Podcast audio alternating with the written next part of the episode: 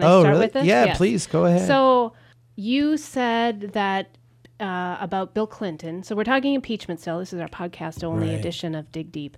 Would not be elected. Would he, did you say would not yeah, be elected he would not be in elected this post today.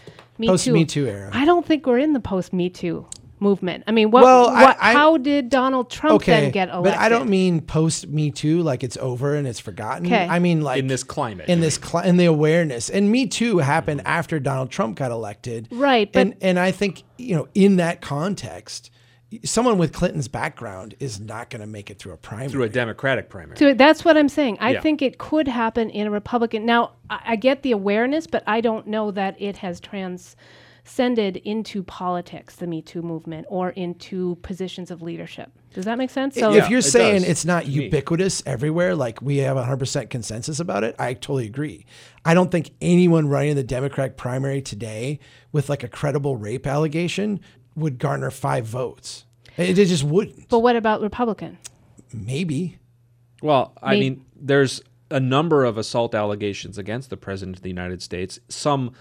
Uh, some of them you can argue, pick them apart, and maybe they're not as credible, but some of them are very credible. Yeah. And and they, they have to do with his past involvement, dating back years and years, his own divorce decree, and, and things like that. And and he not only did he get elected, and I'm going to just say this right now, he could get reelected. I, I, uh, yeah. It's possible. Well, I think if you were talking about, Donald Trump is an anomaly. I mean, he is, I, I, I don't think anyone could argue that he is like, not some different thing. If you said, like, could Marco Rubio have a rape allegation and get the Republican nomination? Probably I, not. Yeah. No. No, no. No one. See, there's something going on in in the national psyche. I don't even know what to call it. It's almost like a spell. And and Trump right. has figured out the narcissism of our age and the fact that he never apologizes or regrets anything. Seems to be literally never regrets anything, despite its obvious problems. Right. It, it, it has this effect on people. Well, it must not be true then, I guess. Well, I don't know. But, but, but the, you know, could Oprah run for president today and have some like scandal that offended the sensibilities come to light and still get elected president? I, I think, yeah, yeah, I think she could. We we are at this point in our evolution as a country where the presidency is no longer the presider. It's no longer like the lesser of three branches of government. It's literally like the emperor. The emperor. And mm-hmm. in that case, the person with the most bling, with the greatest story, with the it's it, it is ripe for a Donald Trump, Oprah Winfrey, and I'm not trying to put those morally on the same ground, but I'm trying to yeah. I'm trying to put them on the same like it, it is made for the Kardashians to run right. for president. And and like I I've been seeing no, and Kanye West actually he is yeah. being touted as a potential successor to Trump in the right. Trump circles because he's been open to the Trump message and all this, and right. and, and so so it, it's no longer about like the I think the thing that's been smashed. Maybe at or before Clinton and thereafter are these political norms, and some of them probably deserved smashing, no doubt, but we were governed a lot in this country by norms more than we realize. Like, it's just not done. And so, you know, in the Senate. Oh, you know, now you are triggering me. Oh? Yeah, no, go ahead. Well, I, I, I feel like, I mean, yes. We're digging deep here. I th- I think that culturally... We were a, a, a society governed by norms. And I think that there was, uh, you know, things, lines that you didn't cross, ways of decorum. Mm-hmm. There were ways of dealing with each other. And I feel like the entire progressive project, po- post-Wilson, but particularly post-New Deal and, and the modern incarnation of the nineteen sixties you know, liberal now on is all about what norms are left that we can destroy. And I feel like we're living, I feel like Donald Trump is the ultimate embodiment of the nineteen sixties value system, you know, put into play in this country. Oh, oh I get to do it. Yeah. Okay, Boomer. No, I'm kidding. Uh, well, I'm an, I'm an extra. You're, you're, I'm, I am too. Yeah. Uh, and, and so is Heidi. So none of us get to say that. But I think that you're talking about like a cultural generational thing. The the the the, the post-war. I, I don't think you can separate them. That's what I'm the saying. The post-war, post-World War Two America and then its children and grandchildren, uh, is this weird... We will write of this time, not we, we'll be dead. They will write of this time many things. Uh, and and uh, one of the things is the, the rapid change of technology, of the rapid change of... Um, you know, empowerment of people who had no power, uh, the destruction of, of institutions that once held sway, and all of these things can be blamed individually or all at once. I, I don't make the same connection, obviously, between nineteen sixties liberalism and Donald Trump. Uh, I make, uh, I do see in Donald Trump um, uh, human nature. Uh, the the base nature of all people, um, and an almost comical, um, melodramatic uh, parody of of these human nature things. And he, he's figured out how to make exactly enough people and one p- whole political party react in a certain way, just enough to maintain an almost unshakable sense of power in the time that he's got. And and. He's not, I mean, he's probably freaking out about impeachment, but I, I don't think there's any reason to believe, as many have said, that we are looking at a time where impeachment, even if it's well prosecuted, even if they find worse and worse things, which they probably will, that it's going to lead anywhere that's going to change this country for the better. It, this is the problem we're in. And whether it started with Clinton or whether you want to blame Democrats or Republicans, uh, I guess one of the things, and we don't have much time, but one of the things I was left with coming in here today was, how do we, meaning all of us, people listening who disagree, the people at this table and the people beyond, how do we go back, or maybe go back is the wrong word, how do we live up to the notion of a nonpartisan constitutional system of government? How do we go to a time, and how much of that is legal, political, how much of that is cultural? You know, because the Constitution was written by, within a certain con- cultural construct that is no longer the case. Uh, how do we, how do we do that? You know, and, and so like the smashing of one norm, like, uh, Like the Constitution's a living, breathing document that should be reinterpreted for its time. Well, no, which is no, like a core no. liberal doctrine. I, I mean, this. No, I, no, no, no. I'm, no, no I'm, I'm, I'm with you in the sense that I'm, I'm like an originalist. I would like to see us follow the Constitution as it's right. written, with the intent of the Federalist but, Papers. But you know, when we talk like, about smashing a political norm, it's one. You know, one norm is that, um, you know, people uh, of a certain gender are subject to different rights systems than people of the other gender. And that's a norm that we can, I think, agree was good that they smashed that, but that was widely held at the time the Constitution was written. And there were things in there were things in the Constitution that were, as we've talked before, surrounding slavery, surrounding the way people are treated. Uh, and, and so certain norms, smashing them is a political decision that changes with the culture, and it lives is, yes, a living, breathing thing that changes.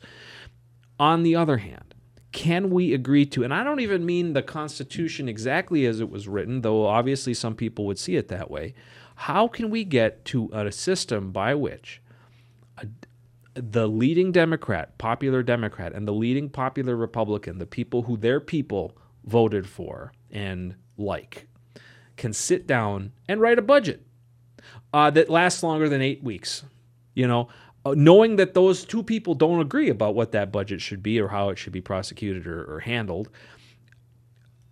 We're in, and I'm more worried about the norms than I am about the Constitution, because the norms right now have become this scorched earth that is, I, I mean, it's just so discouraging. It's discouraging to watch. It's, it's, I can't watch the news as much. I used to, you you and me were in yeah. college watching the news. You were printing out stuff. I was printing out stuff.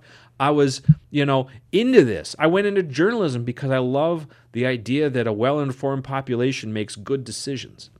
Um, and and now we're in this period where, you know, we're informing ourselves what we already want to know, or not at all, or we're looking for sources to tell us, you know, what we already believe or what feels comfortable to us. Our data is exploited in such ways that not only, I know that because I'm researching new flooring for our house and I'm getting all these ads and special targeted promotions related to flooring, that if they can do that for flooring, I know they're doing it politically. I know that I'm seeing things in my, you know, I'm seeing things to help conform me with a political reality when I go on social media.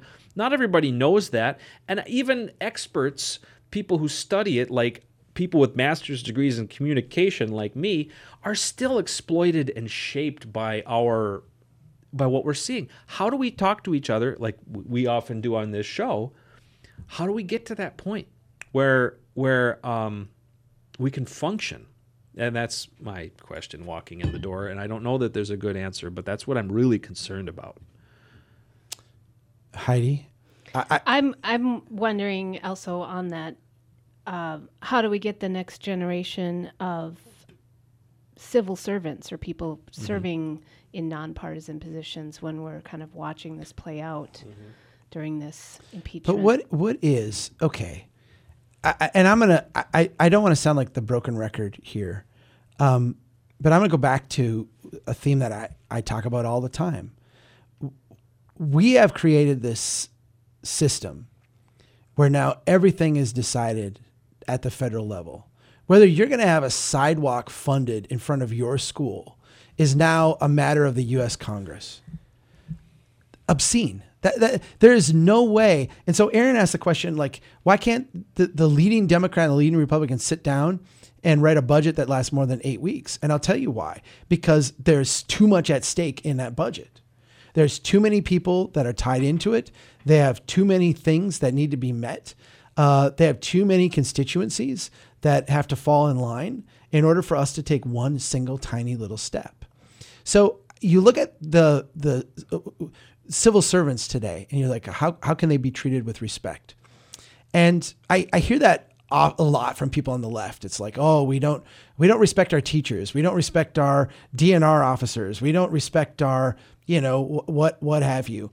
And like I I I, I feel that, like, I want deep respect just for humans in general. Like I, I think in society, our level of respect has dropped. And the old curmudgeon in me is like, why can't we just be nice to each other? You know, like we, kids used to be so much more respectful.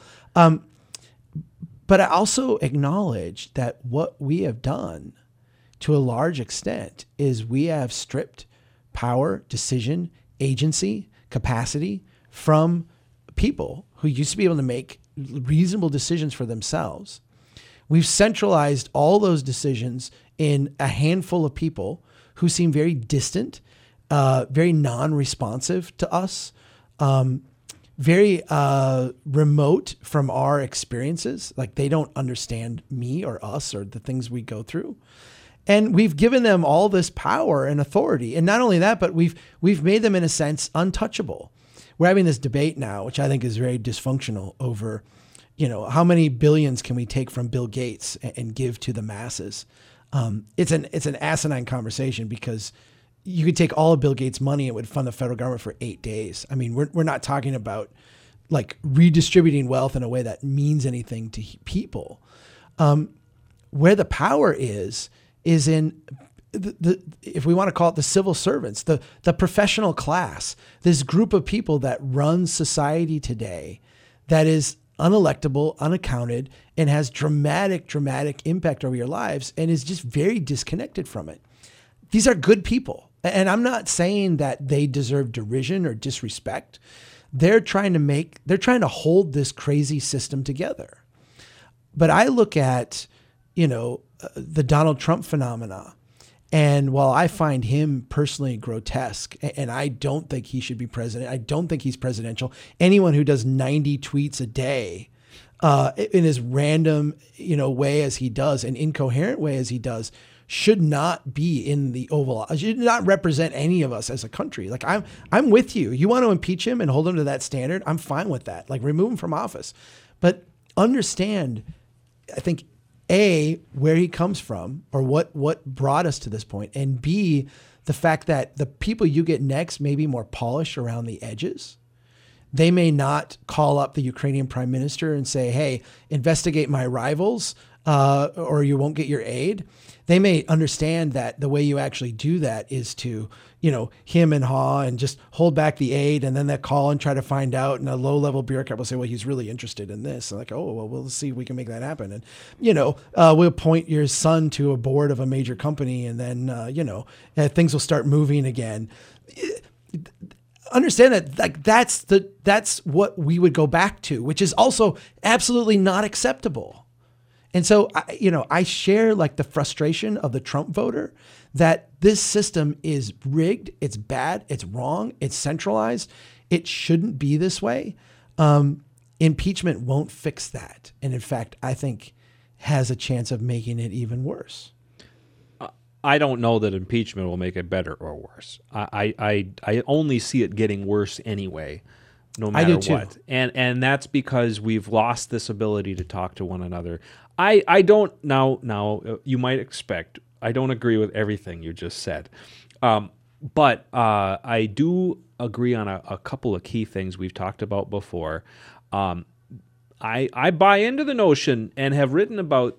I call it the consultant class. Um, unelected people who have tremendous power, not but they don't. They have power not only in our federal government where they congregate in great numbers, but that our state government. They exist at our county level and they exist at our local level to the degree we allow that to happen. We can see them. We know their names when they're local, which is a certain kind of check. Right, right. You know, we know who they are, but. This and, and to a degree that, that that's existed, it's perhaps only become stronger as systems become more complex. Uh, it becomes harder for citizens to educate themselves about all of it. Even people like you and me who claim to be smarty pants and who talk smarty pants things into microphones uh, don't know all of it. You know, it, it's impossible for a single human to know all of it, which means you have to start relying on experts, which means you're now dealing with the bias of experts, the the bias and then the interests of experts, which might be something that you connect with or might not.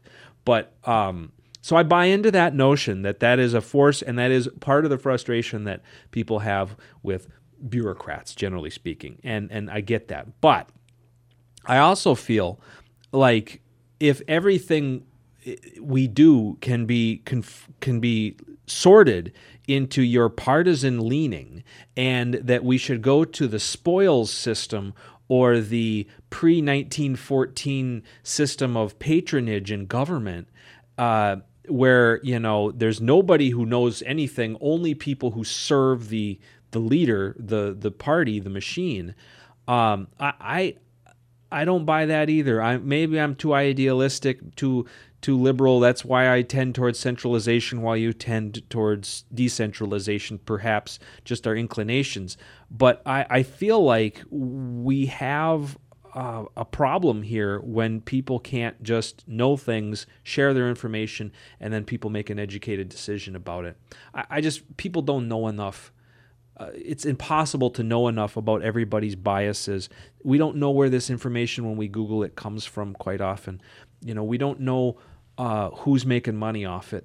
And and I do think that income and, and power and money is is involved. It's not the only factor, but it is. It it is a factor. And um, you know, I I, I just I, I don't I, I I hear you, and I I understand what you're saying. I feel like there's. It's too convenient to take two snapshots of time and say mm-hmm. pre nineteen fourteen was, was patronage, and like now we're not. I mean, explain Hunter Biden. Like, yeah, we are, you know, well, pre, pre nineteen sixties. That for sure. Yeah, well, no, but pre nineteen sixties was like women were oppressed and today they're liberated. Mm-hmm. Well, let's go to Holiday and talk to the woman behind the counter and see how liberated she feels. Right. You know, no, no. It's, it's, it, th- this is, what we have done is we have, yes, we have cast off uh, norms mm-hmm. and we've cast off uh, expectations of each other, and we've replaced them with a different set. We're, we're running like a very different experiment. And I, I get it. Uh, the liberal progressive nature of American society today is that if this doesn't work, flip over the chessboard, we'll try something new. Um, I find that to be chaotic, unhelpful. And I also think it doesn't help us actually make progress and resolve things. I'm for what I think we would all, if we sat down and talked about it, I'm for women's liberation. I'm for advancement of humanity. I'm for equality of, of, of, of treatment. And I think a just system is becomes a more equal system over time. I don't think that's what we've had. And I think we've evolved into a system that is even less so than the people who set out to put us on this track. I, I, I'm glad to hear you say that. I know it's true, but I also know that if you were to go up in certain crowds in this country and say what you just said, you'd get booed. And that's the problem we've got right no, now. No, I would get booed. Yeah. Sure. No, you know, and that's, but I know, think, but I think you, you, I, I often think that people think I would get booed because people hate, like, you know, uh, economic f- power for Black Americans, and they, they, they want women in the kitchen. Yeah. There's an aspect of that. There's also an aspect of people who would burn down churches and, you know, uh, think religion is horrible. I, I think that those are not mainstream voices. I think a lot of what you hear getting booed is the fact that a lot of this has been involuntarily shoved down people's throats in a way that has not resulted in prosperity. And I, I, I feel like the Trump phenomena is a lot of just destructively tapping into that. You know, there's this pit of angst. It, it's a, it's, it, I will, this is where we agree, I think, is where we always have to end on an agreement, uh, is... Pit of angst. A pit of angst, no, yeah, yeah, that's that's exactly where us, both of us yeah, are, yeah. yeah. No, but I think that there is something there that is important to acknowledge, and I think that it is uh, a representation of something going on in our society that we need to address. I think we have a problem of not agreeing on our goals or how to accomplish our goals. Maybe even if we agree on goals, we we have such profound disagreements about how to get there that that's a real issue. So I don't know if we need to break it down. We need a, just a retreat, a national retreat. Maybe we All should just us. have a, a, a national therapy session. Yeah. Maybe we need to stay offline for three days and see what happens. I'm, I'm in. Well, I'll climb ropes or something. How's yeah. that? Dig deep.